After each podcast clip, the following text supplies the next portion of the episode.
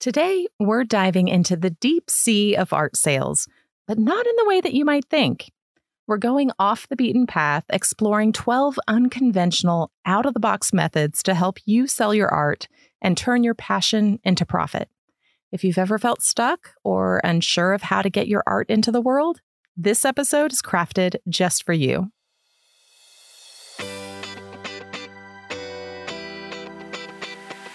Hi, this is Laura Lee Griffin. And this is Nikki May with the Startist Society, inspiring you to stop getting in your own way and start building an art biz and life that you love. We are artists who believe strongly in the power of community, accountability, following your intuition, taking small, actionable steps, and breaking down the barriers of fear and procrastination that keep you stuck. Follow along with us on our creative business journey as we encourage you on yours. Laura, in my opinion, this is the best time to be an artist.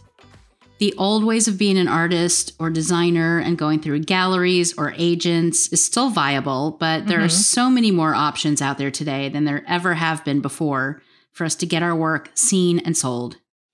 Okay, Nikki, this is going to be fun. Yeah, we've had so many episodes about selling on marketplaces like Society6 and other print on demand sites. And we all know that you can sell your artwork on Etsy, on your own website, or at art festivals and markets. But let's talk about other creative ways to get your artwork into buyers' hands. Yeah, I'm going to just dive right in. So, the first thing that comes to mind is do some collaborative projects. Mm-hmm. You can work with other artists or groups of artists to mm-hmm. to create pieces or series. It's a great way to expand your reach as you can tap into the other artists' communities and audience bases. Mm-hmm. I've done a couple of really cool collaborative projects. Uh, I know you're also in the past part of the encaustic world. So mm-hmm. I did some really cool collaborative projects when I was part of IEA, uh-huh. the International Encaustic Group, that um, there was an East Coast group and a West Coast group. And mm-hmm. being in the middle of the country, I'm not really part of either one, but I was part of the West the West Coast group. And we met up with it was New England Wax in in New England, duh, at the Encaustic Conference in uh, Massachusetts, and we came up with this project that was doing diptychs, so the East Coast and the West Coast paired up, and we each did two panels. And I started one, and my partner on the East Coast started one, and then we shipped them to the other person, and the other person created the second panel of the diptych, mm-hmm. reacting to the first one. So we came away with two diptychs, and they were responses to the others. But what we did was we exhibited in both places Mm-hmm. And so it just it doubled our reach of right. you know, people attending the show that would never have seen the artwork otherwise. Yeah. So, you know, although personally I didn't sell mine, but a lot of people sold them and we have a book on it and we met new artists so it just really expanded our our reach and almost like a marketing thing as well because other people would would maybe hear your name or see your artwork that wouldn't yeah. have normally seen it i i actually did an exercise when i was in bali with Flora Bowley where we worked on these paintings mm-hmm. and then in the middle of like i don't know after like an hour or so of working on them she's like turn to the person to your left and swap canvases and i was like no that's anxiety inducing. it kind of was, but it was great because then like you you started building something from a different perspective and sometimes right. that painting ended up being so much cooler than if you had just done it on your own. Yeah. So I think that there's some benefits there too in the creative process when you collaborate with people. Right. In addition to the fact that you can expand your artist base. So, yeah. Definitely. So, what's next? So, the next way that is out of the box to sell your art is to leverage local businesses. You can partner with cafes, with boutiques, or other local businesses to showcase your art. They get unique decor and like beautiful artwork to put on their walls so that their facilities look fabulous. And you get that visibility and potential sales. And a lot of them have really good arrangements on the percentage that they get as well. So it's a it's a great win-win for both the artist as well as the local business. And I know here in Tulsa, as well as even in Dallas, um, Cafe Brazil was an example. I think um, there's one in Tulsa called Shades of Brown that offer uh, basically sort of gallery wall space that you can put your artwork up there for sale, and potentially patrons that walk into the coffee shop will want to buy them. I've actually shown and sold my work in three different coffee shops here in Paducah. awesome. Yeah, and in fact, two of them didn't take a commission at all. Uh, oh, wow. They just they just wanted to support the arts locally and gave me a, a space to just show my art and sell it. They you know they sold it for me and yeah. didn't even take a commission.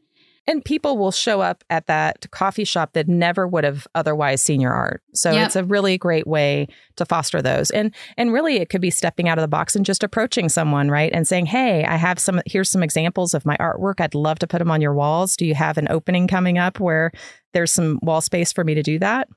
Yeah, and not just um not just coffee shops. There's a a little boutique hotel here in Paducah, right downtown that has a lot of events and they have their hallways open as a gallery. Um, mm-hmm. And I've shown my work there, and lots of other local artists have.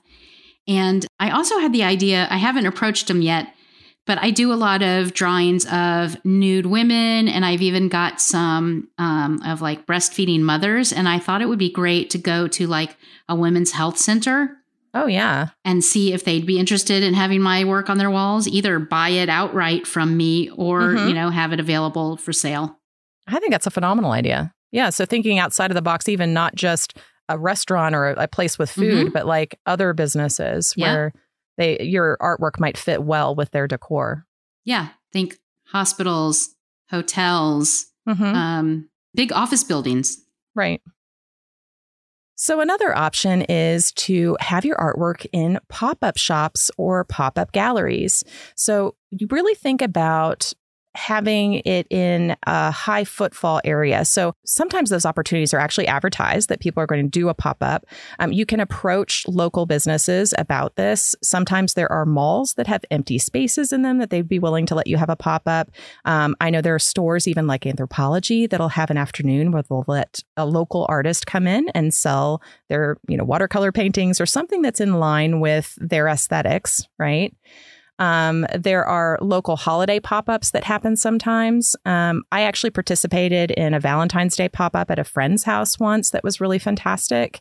Um, so just know that there are a lot of cool opportunities for pop ups where you can approach someone or you can be looking for those opportunities that other people have done in the past um, and see if you can get in on um, the next one that happens.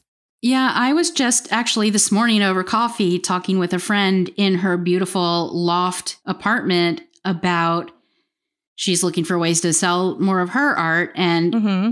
her home looks like an art gallery. You know, right now it's full of art from other people, but I was like, well, why don't you just temporarily take all that art off the walls, hang your art up and invite people for a cocktail party, pop-up gallery opening. Right? That would be amazing. And if that goes well, then you can offer it to let other artists do it in your space. Right. And there's also, I know, unfortunately, in the downtown of a lot of smaller towns like Paducah, where I live, there's a lot of um, buildings downtown that are vacant that mm-hmm. would be great for little pop up galleries or shops. Right. And it provides an opportunity for the city or whoever owns it to perhaps get a percentage of the income. Yeah. Um, and and people will look at the building as well. You know, gives gives a lot more visibility into that. So again, another win-win situation. Another way to sell your art in a way that you might not think of originally is host an art workshop. Um, aside from the fact that that's a great way to make a little extra money teaching, um, anytime I have taken a workshop with an artist that I like, if they bring art to the workshop, I'm going to buy something. you know, that's so true. I have bought paintings, I've bought jewelry, I've bought all kinds of things from the teachers because you're taking that workshop for a reason. You already love their style. Yeah, you love their you love their work, you yeah. love their techniques and so I know a lot of people that's they make as much money selling their work at the workshop as they do teaching the workshop. So that's another great way. Yeah, that is a great way to sell art out of the box. hmm what else have we got? All right. So the next idea is subscription models. You can offer monthly art boxes where subscribers receive a new piece, a print, an exclusive merchandise, an enamel pin, uh, whatever it is. Um, and this creates a steady income for you, but also helps build a loyal customer base. And I think there's a few people who've done this really successfully. I know um, one subscription service I've seen is from Jennifer Hewitt, and she offers her own designed scarves. So it's like a scarf of the month program. I'm actually part of Gingiber's program for her tea towels because they are stunning and gorgeous. And I apparently need 50 tea towels in my house.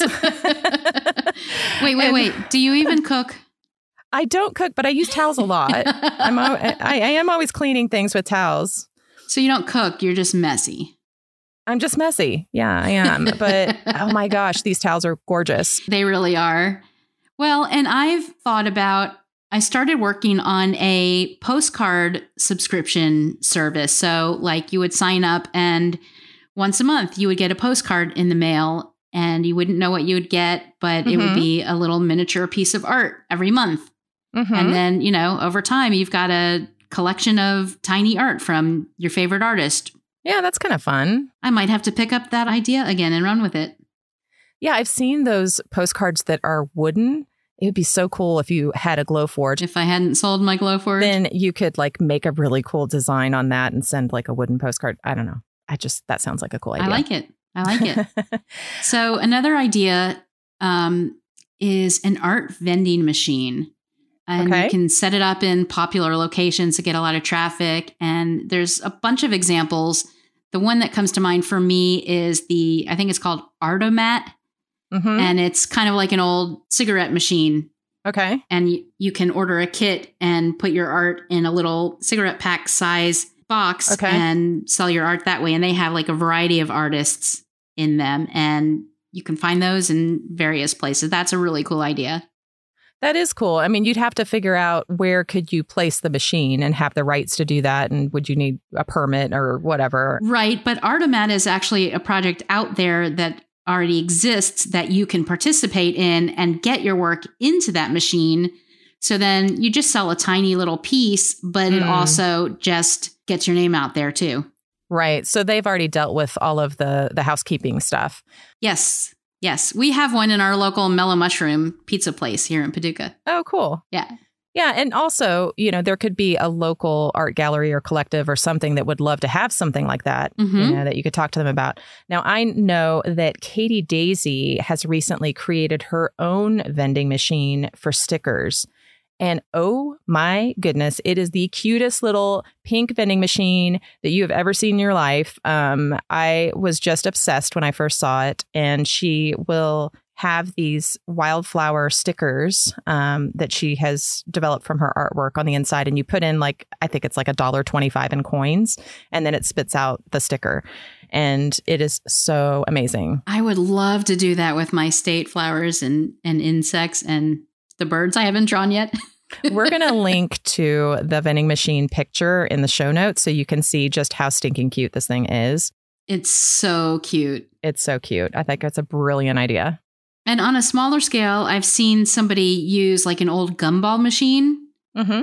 And, you know, they have those like little plastic eggs, little containers that, yeah, like egg, little tiny eggs that have a little toy in it or something. I've seen somebody use that for little pieces of art and that's a much smaller thing that can like sit on a counter so you can pick those up at antique stores that could be cool for like jewelry or something yeah i've seen like tiny little books or just mm-hmm. teeny teeny tiny little drawings or paintings mm-hmm. so another example could be having a treasure hunt sale. Um, you can organize an art treasure hunt um, where where buyers could find clues to find something. Um, but you could also use this as sort of a marketing uh, ploy per se.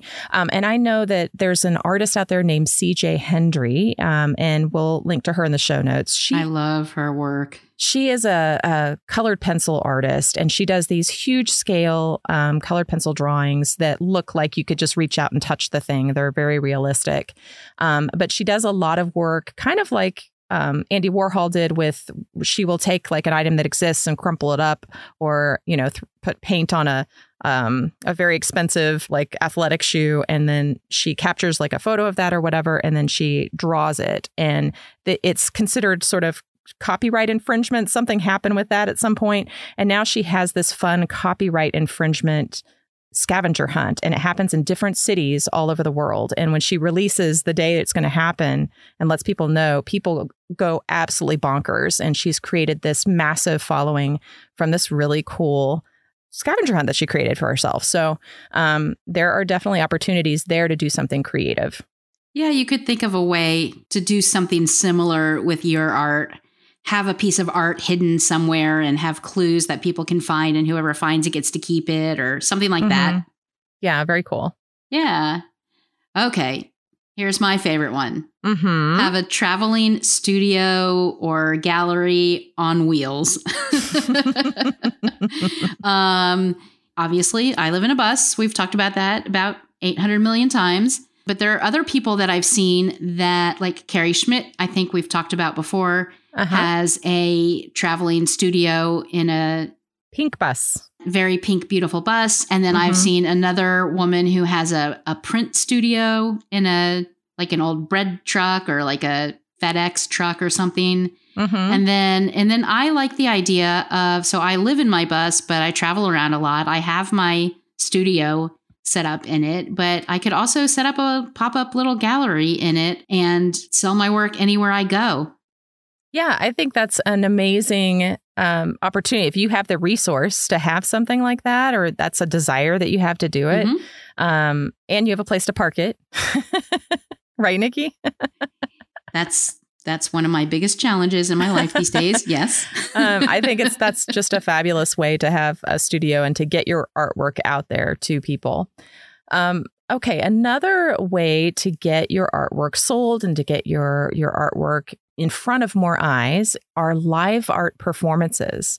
So you can create art in live settings. Now, that could be in parks, at events, um, it could be even at a church or a wedding. Um, you can create like a painting during a ceremony um, or even on public transport. So the the process sort of becomes something that everybody gets involved in and and the end piece could be auctioned on the spot or it could be something that you know somebody commissions and laura haven't you done that yourself I actually have. Um, I, I did a, a, live painting session as part of my gallery show. So I had a gallery show in a community art gallery. And so I had probably 30 pieces or so on the wall, but then I wanted to show people the process. So I came in and actually did a live painting session for about two hours where people could ask questions. I'd interact with them. They could watch me paint. I brought in um, a, a, classical guitarist so they could play nice music in the background. Nice. I had tons of food. So it was sort of my opening show for the gallery show. It was my opening, but I made it something that everybody could sort of interact with and be involved with. And then, even separately, I think I had an iPad showing my process, like some videos of a process of creating one of the paintings, so that people can feel more involved in that. And people want to go someplace. Hey, if you're going to offer free food, music, and they get entertainment, you know, people enjoy that. So, and I think that once you've gotten people excited about the process, they've seen you create it, they're going to be a lot more eager to buy. Absolutely. Absolutely. Um, and another example is my friend Miranda Vanden Heuvel, who we did interview on the podcast um, on the episode on commissions. She has done painting on huge wall size panels in a bar before and came in for like five hours and just did this really cool abstract painting piece live in a bar with everybody watching. Ooh, I would totally do that if they'd keep me supplied in bourbon the whole time. Of course you would. you know what? I've got some friends with bars here in town. I'm going to get on that. All right, Nikki, what's another example? So here's an idea that um, that I just heard about that I'm really excited to do myself, and that's to have a temporary tattoo parlor. Okay.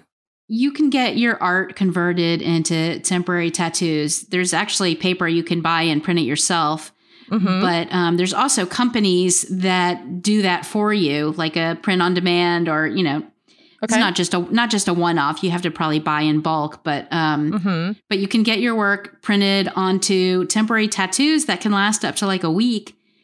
Set up a booth at a festival or market or out of your bus, mm-hmm. and um, you know sell it sell them for a few bucks, and then you have people walking around wearing your work. You know, it's really interesting. I've I have a couple of examples of that. One, there was this really cool festival in um, it was like a marketplace that was boho chic in Dallas, and it took place in the big Dallas Market Center on the first floor. And people would come in, and you could get like flowers and all this. And somebody had one of those. They had a booth with temporary tattoos, and they would like apply it for you while you were uh-huh. there, and then you could walk around. And like everybody who's going to a boho chic event wants to have a temporary tattoo. I mean, how cool is that? Absolutely. Um, and then another example is I went to something called the World Domination Summit. I so wanted to go to that. It sounds way more sinister than it is. Okay. So it was dominating the world with adventure, kindness, entrepreneurship, creativity, like things like that. Um, and while I was there, I saw a girl who had created temp tattoos. And in her case, she used it for marketing. And she basically handed these out. There were hundreds of people walking around advertising, I think it was her membership because the tattoo was super cool and everybody wanted one. Mm-hmm. Um, so, yeah, there's some really great ways to use uh, temporary tattoos to your benefit. Yeah, I think I actually might do that at some of these um, some of these nomad gatherings that I've been going to. Oh, you totally should. Yep, I'm on it because what I need is a new, what I need is a whole new project to start. of course, of course you do. All right, Nikki, the next one would be Facebook auction groups. Now, I'm using Facebook as an example. It could be on a different platform. Um, but this would be an example where artists come together and they decide to create a Facebook group that they use solely for selling their art. And you can release it. You can pause like uh, any posting in the group, and then when the week that you're ready to do your auction, you can open that up.